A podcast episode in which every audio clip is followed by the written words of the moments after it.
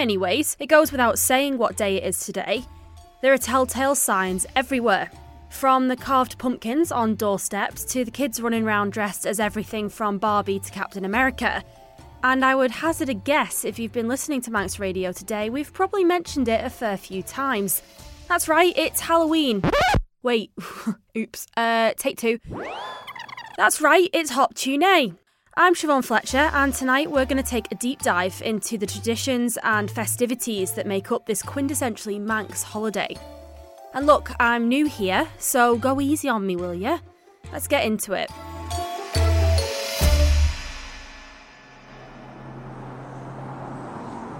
Well, Christy, autumn, I think it's fair to say, is very much in the air, and we know what that means. It's almost Hop-tu-Naa. And of course, we understand the customs associated with Hop-tu-Naa very well, but not everyone does. No, I mean, we've grown up with it and we think it's brilliantly fun. It's incredibly quirky. It's really unique to the Isle of Man. And so there are certain people who have recently moved to the island that work with us at Manx Radio and maybe don't quite know enough about it. So we thought we'd introduce them to some of our uh, slightly more unusual customs. Enter Siobhan Fletcher. Do you know what you've let yourself in for here? Yeah, we're talking about Halloween, aren't we? Don't say that word. What were you thinking? Just you know, that's that's what we're on about, isn't it? Right. She needs a lesson. to push our buttons. I Yeah. think we need to sort this out. Uh, so we've come to St John's and we've come to visit the man who knows all about our customs, our folklore, Mr James Franklin at Culture Vannin. I love the fact that we have literally just brought her here. We're going to send her in, and she has no idea what's going on. No, she doesn't. I bet you any money he's carved a moot in readiness. We'll see though. Right, go on then. We're here. Knock on the door. In you go. More am I? Tar stiagh, come in, come in. More am I, James? More am I?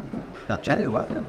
James, we're wondering if you can help us. Um, we're talking Hop-tu-Naa. She just said the other H word outside. Oh, ooh, I felt I felt like someone had walked over my grave. I gave a shiver. that was probably why. Uh, so this is Siobhan, uh, fairly new still to the Isle of Man. Uh, James, just tell Siobhan who you are. I am James Franklin, and I work here at Culture Vannin doing fun stuff about celebrating, supporting, promoting Manx culture. Wonderful. Do you think you can give her the whistle stop tour of Hop-tu-Naa? Well, we can give it a go.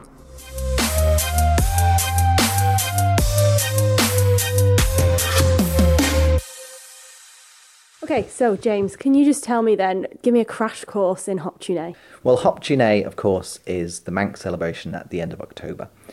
Um, it's known as something else in other countries, but Hop-tu-Naa here. So, as a complete newcomer to the Isle of Man, I know some stuff. For example, I know that you carve turnips here instead of pumpkins. Yeah, I guess there are a few key things which will be obvious to outsiders with Hop-tu-Naa, and one of them is certainly turnips. You're carving turnips. And the great thing about carving turnips is that they smell beautiful and they look beautiful, and it's great fun. Because what's the point of carving a pumpkin? It's done far too quickly. If you're going to get joy, you want to work at it, and that's definitely what turnips are all about. So, if I was going to celebrate Hop-tu-Naa properly, what other traditions should I be like giving a go? Well, there's one theory that the word Hop-tu-Naa relates to Hogmanay, which of course anyone from Scotland will know as the celebration of New Year's. And the theory is that in Celtic times, as they say, that this was an important change point in the year, going from going from the summer half into the winter half. And at this kind of bridge point in what they call the uh, Celtic New Year, then this is a point when the worlds between this side and the other side are at their most thin. And so you are most open to strange things happening. And so a key part of Hop-tu-Naa traditionally is to protect yourself against evil or against harm, and that would include things like fire, bonfires, and of course, uh, today the fire is contained inside your turnip lantern. So that in itself is keeping you safe against evil spirits or people doing harm on you.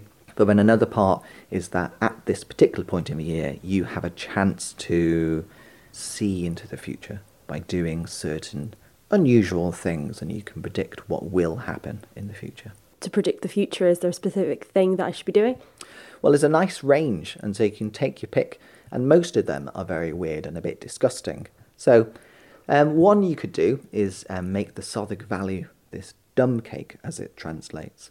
And you need to make it in silence, and you make this cake without saying a single word, and it includes lots of nice things, but also includes soot and um, eggshells and an awful lot of salt. And then you cook it in silence and eat it in silence, and when you walk backwards up to bed, and in the night time you'll dream of your future partner. Um, another version of this is um, salt herring. You need to um, steal around to your neighbour and then steal a salt herring from their um, from their house. Of course, all of our neighbours these days still have salt herrings, so you can do that. And then you need to eat it um, without. Uh, you need to eat it completely, complete with the skin and the bones. And then again, you go up to bed and you'll dream of your future partner. In the dream, probably they'll be giving you a glass of water because, of course, you'll be so parched from all that salt. Another version is, or another one, is that you can go out to the barn with a ball of wool and you hold onto one end and you throw this ball of wool out into the dark. And as you're pulling it in, um, you hope that it will be caught at some point and then you can call out who's holding the rope. And of course, it'll be your future partner who calls back and says their name. Um, that doesn't sound that appealing. This this whole cake situation. So where's that come from? Is is there an origin to why you put these sort of gross things in the cake?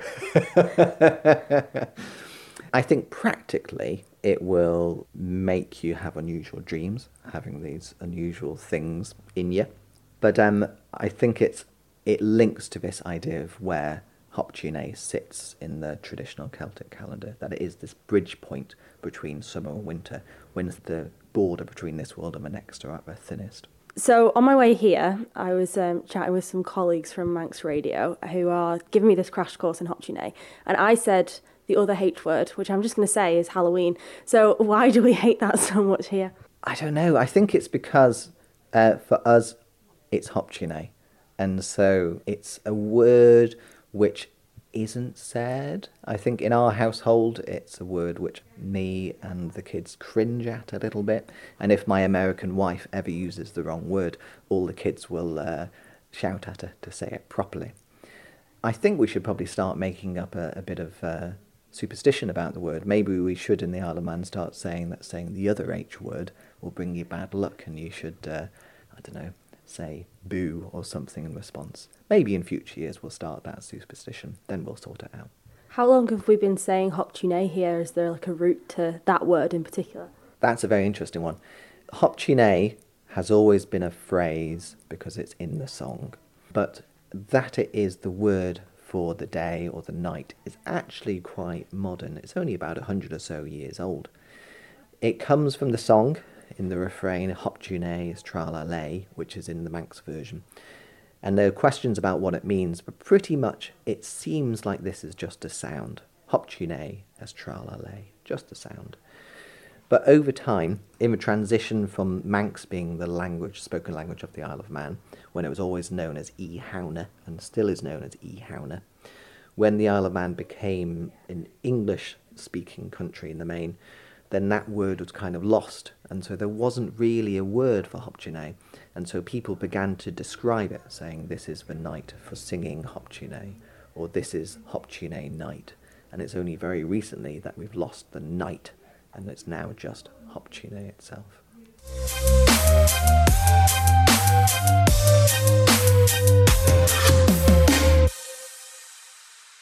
Right, so now that I've been to have a chat with James, I'm going to bring in a fellow come over to chat all things spooky season.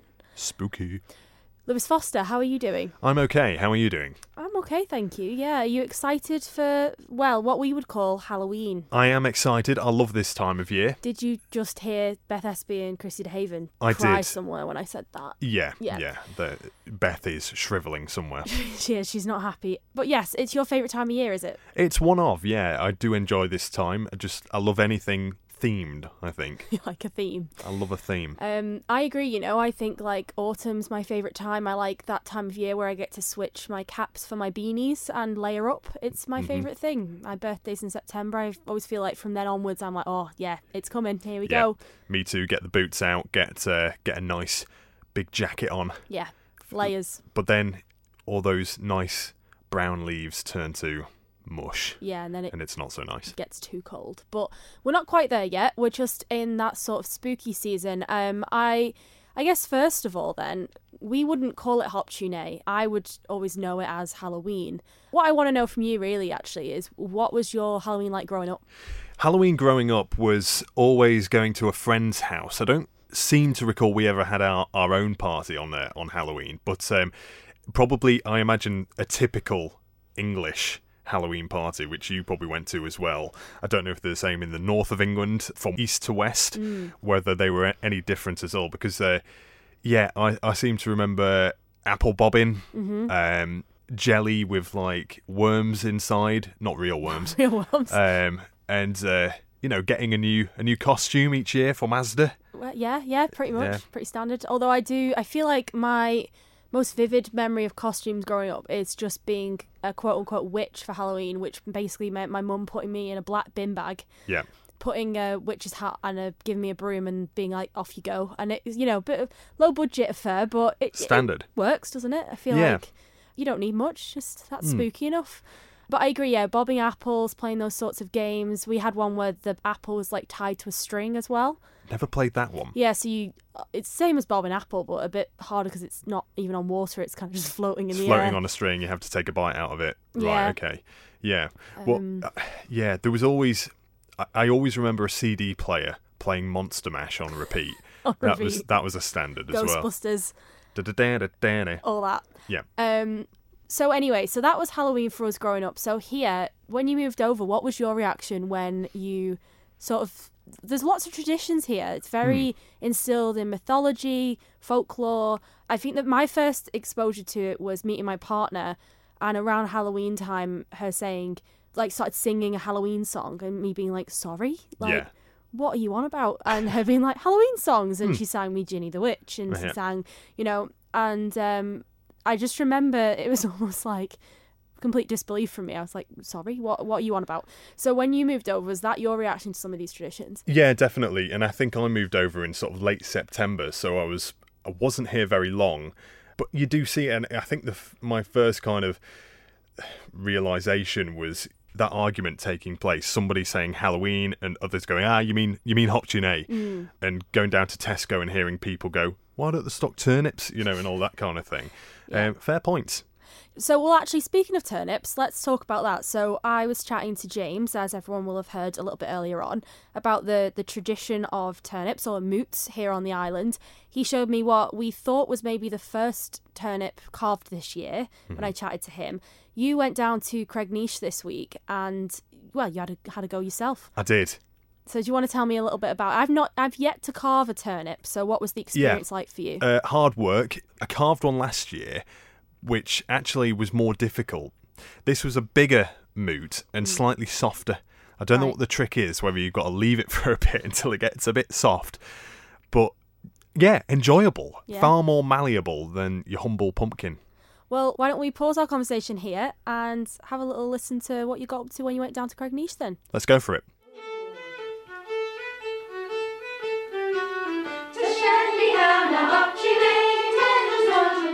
I'm Susie Walker, the Visitor Services Development Manager with Manx National Heritage. A moot is a turnip, what we would use at Hop-tu-Naa to go round our houses um, with a candle inside to um, scare off the ghosts and ghoulies.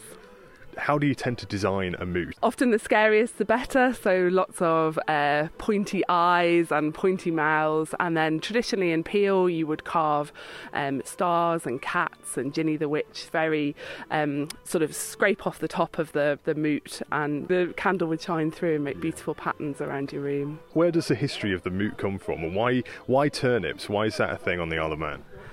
I guess it's what you could get on the Isle of Man. Um, we wouldn't have had pumpkins, and uh, so we've always done a moot, and Scotland as well. Sort of the Celtic countries always go for the really, really hard vegetables just to make it an extra challenge. I think really. I've heard a drill going so far. Is that part of the process? that is part of the process. It's not as traditional as uh, getting stuck in, but yeah, we use we use drills to make it easier for you. So um, to save yourself a little bit of pain, it's definitely worth coming down here and getting the getting the core drilled out for you. Shall we go and try carve one ourselves? Brilliant. Yeah, let's do that.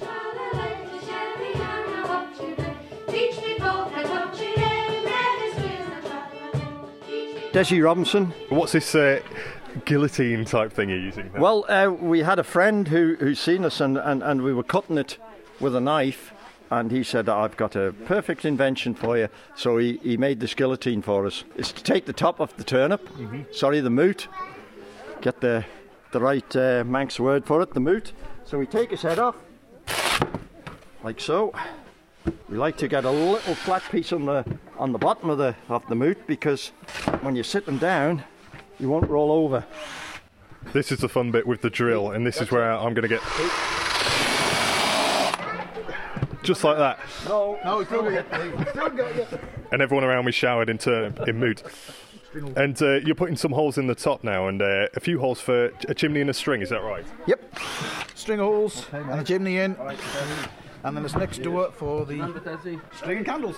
Thank you very much. Oh, is this yours? This is mine. Oh, are you going to carve it? I am going to carve it, yeah. So what do we do before we carve would it? suggest you carve it mm-hmm. before we put the string on. Okay. But if you want to do the string, you can do that first. Well, how about we describe what we do with the string and the candle Right. first? So the candle obviously goes inside in the hole that's just been carved out. Then the top goes on and the string goes through. There's no hole there. Oh yes, there is. the string goes through one side. So we've got two holes either side of the Yeah. of the moot, and uh, a couple of holes in the in the cap, as it were, Yeah. as so well. The string goes through there with a big knot on the inside to keep it there. Hope that'll do the job. And this looks like some uh, proper string we've got here. What, Well, where's this from? absolutely. I have. Well, I have no idea, but it looks like the kind of stuff you'd be wrapping around your bales of straw and your bales of hay. Proper, proper, proper stuff. None of your plastic rubbish. For the traditional look as well. Absolutely. Right. So that then goes through the lid. Okay. Goes through the other side of the lid. And so we've got like a, a string loop at the top. Um, I suppose that's to be able to, to carry it. Quite important. It is indeed. You don't want to burn any fingers. And how would you suggest I carve it? In what design? Well, there- there's, there are designs on the tables that you can look at. A lot of people put faces on them because that's kind of a traditional thing. But um, particularly in the Peel area of the Isle of Man, there were some amazing decorations of Ginny the Witch going over the houses and things like that, and things and moons and stars carved into the turnip, but not right through. So the light from the candle shines through them, but it isn't an actual hole through the through the turnip.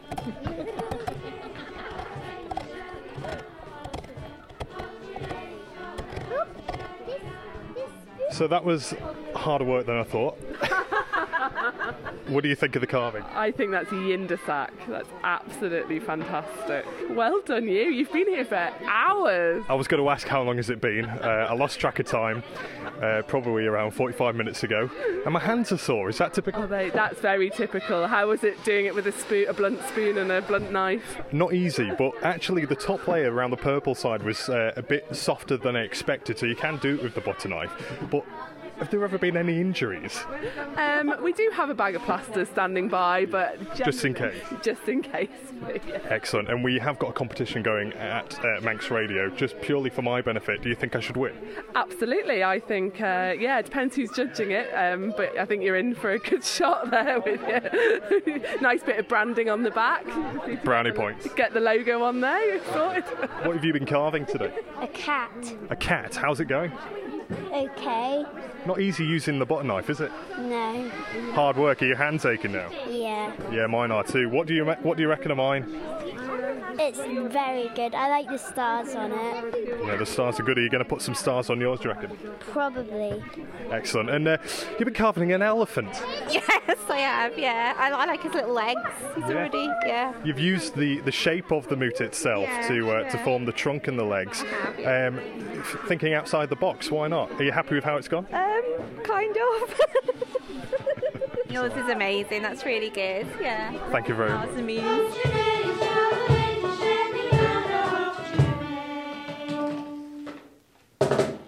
So, have you ever heard of a dumb cake? A dumb cake? Uh, no.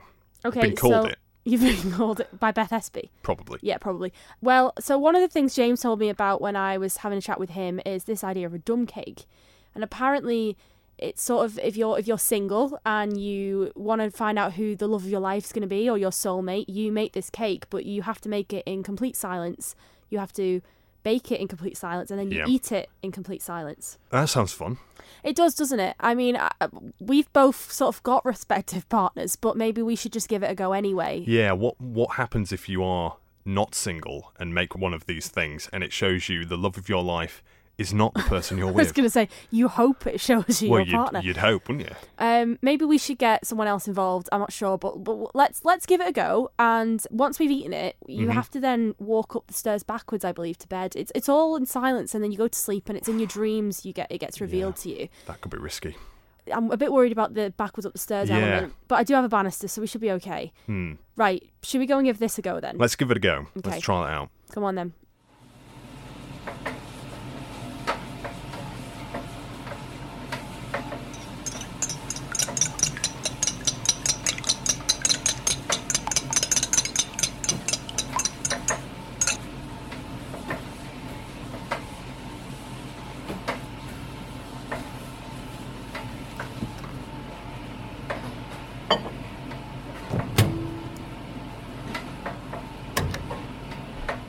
So, Good radio. thoughts, Thoughts on yeah, great, great radio. Yeah, that may- maybe that's what we should put in breakfast for the preview for this episode. Just two and a half minutes of silence. Silence, baking Yeah. sounds. Um, what did you make of the cake? I mean, the ingredients are interesting to say the Yep. least. We have you know eggshells, charcoal. It, it, it interesting experience. Yeah, that was probably the hardest part. I mean, baking in silence, fine, quite therapeutic.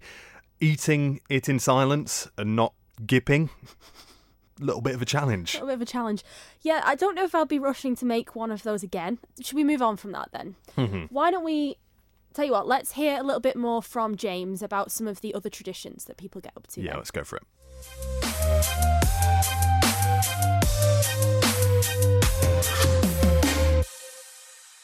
Singing songs. Yeah, of course. That's the other key and obvious thing about Hop-tu-Naa that you need to be singing these songs. And the songs vary all over the Isle of Man, and good people who are answering the doors will normally uh, not give you anything unless you give them a song. And so you certainly need to be preparing a song, because of course there's many different songs known all over the Isle of Man. So can you give me some examples then? Because honestly, the go knocking on doors and singing songs is so bizarre to me. Um, well, I think what's so great about it is that it's completely normal come the 31st of October. I imagine, certainly, I remember when I was a kid and my kids today, are a bit nervous at those first few doors, but after that, it becomes, you know, of course you're singing, this is what you do. And this is a great thing about the day and the culture of Hop-tu-Naa in the Isle of Man, that we're doing something weird and it's completely normal. How great is that? But there are songs all over the Isle of Man, and there are regional uh, differences. And so the sorts of songs you might hear in Peel will be different to those in Ramsey or Castletown or Douglas. And of course, there's also the Manx language song, which accompanies dancing. But um, the different songs are brilliant in that some are very short and quick, gives you more doors to knock on and gives you more sweets or the like. But others are longer and weirder and tell you a more strange story. And so when I go around with my kids, we do our version of the Peel song, which goes on a bit long. And sometimes the people who answer the doors are a bit annoyed that the kids are singing and singing, and they'll be a little bit like, mm-hmm, yeah, you done yet?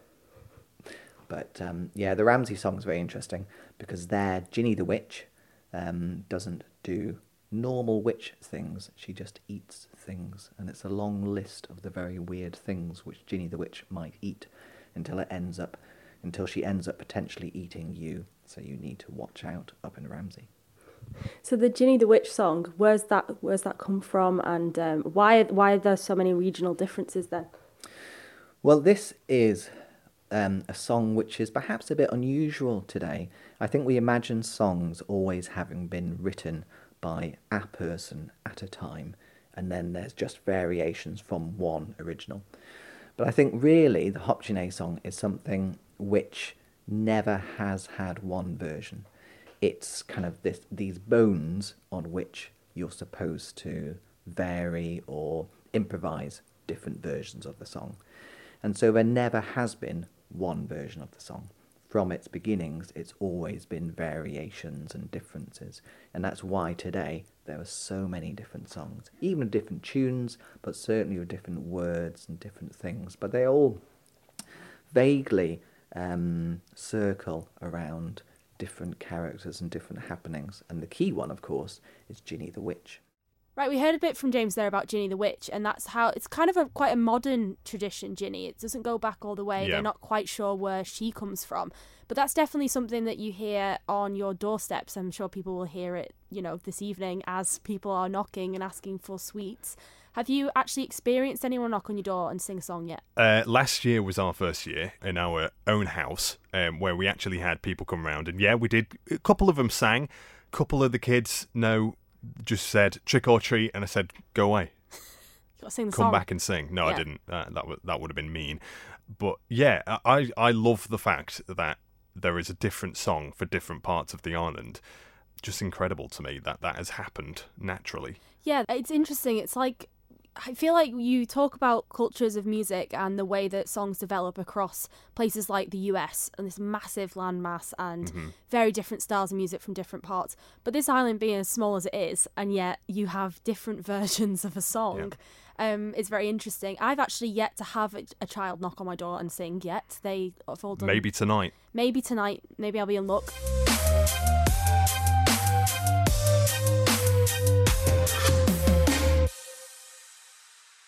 What do you think then? Do you think that you now have an understanding of Hop-tu-Naa? Do you think you understand a little bit more of the traditions here? Yeah, definitely. And you know what? I I definitely I think prefer it to the H word across. Oh, he's been converted. mark me a convert. I think it's I think it's rooted far more in actual tradition. It's yeah, just a bit nicer. Yeah, a bit less Americanized and Yeah. kind of not as. I, I guess there's those commercial elements. I mean, everyone loves the costumes and the Mhm. sweets and stuff, but yeah, that level of tradition here on the island, I think that shines through when you move over anyway. Yeah, you can't buy a song You can't buy a song, that's unless true. it's on iTunes, but you could you could sing your own version of a song. No one's gonna no one's gonna charge you for that. You know what I mean? I, I'm with you, and that's a level of creativity that, yeah, I love about the Isle of Man. And um, I agree with you. I think here's to many more Hop-tu-Naas or the uh, Celtic New Year's to come. And uh, tell you what, should we go and carve another moot then? Yeah, let's go carve several.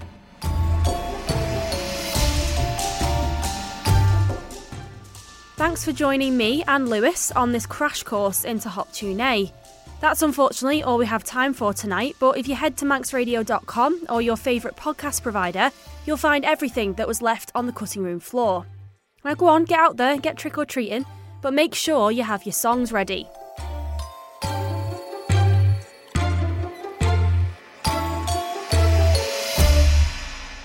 Hop, hop, hop,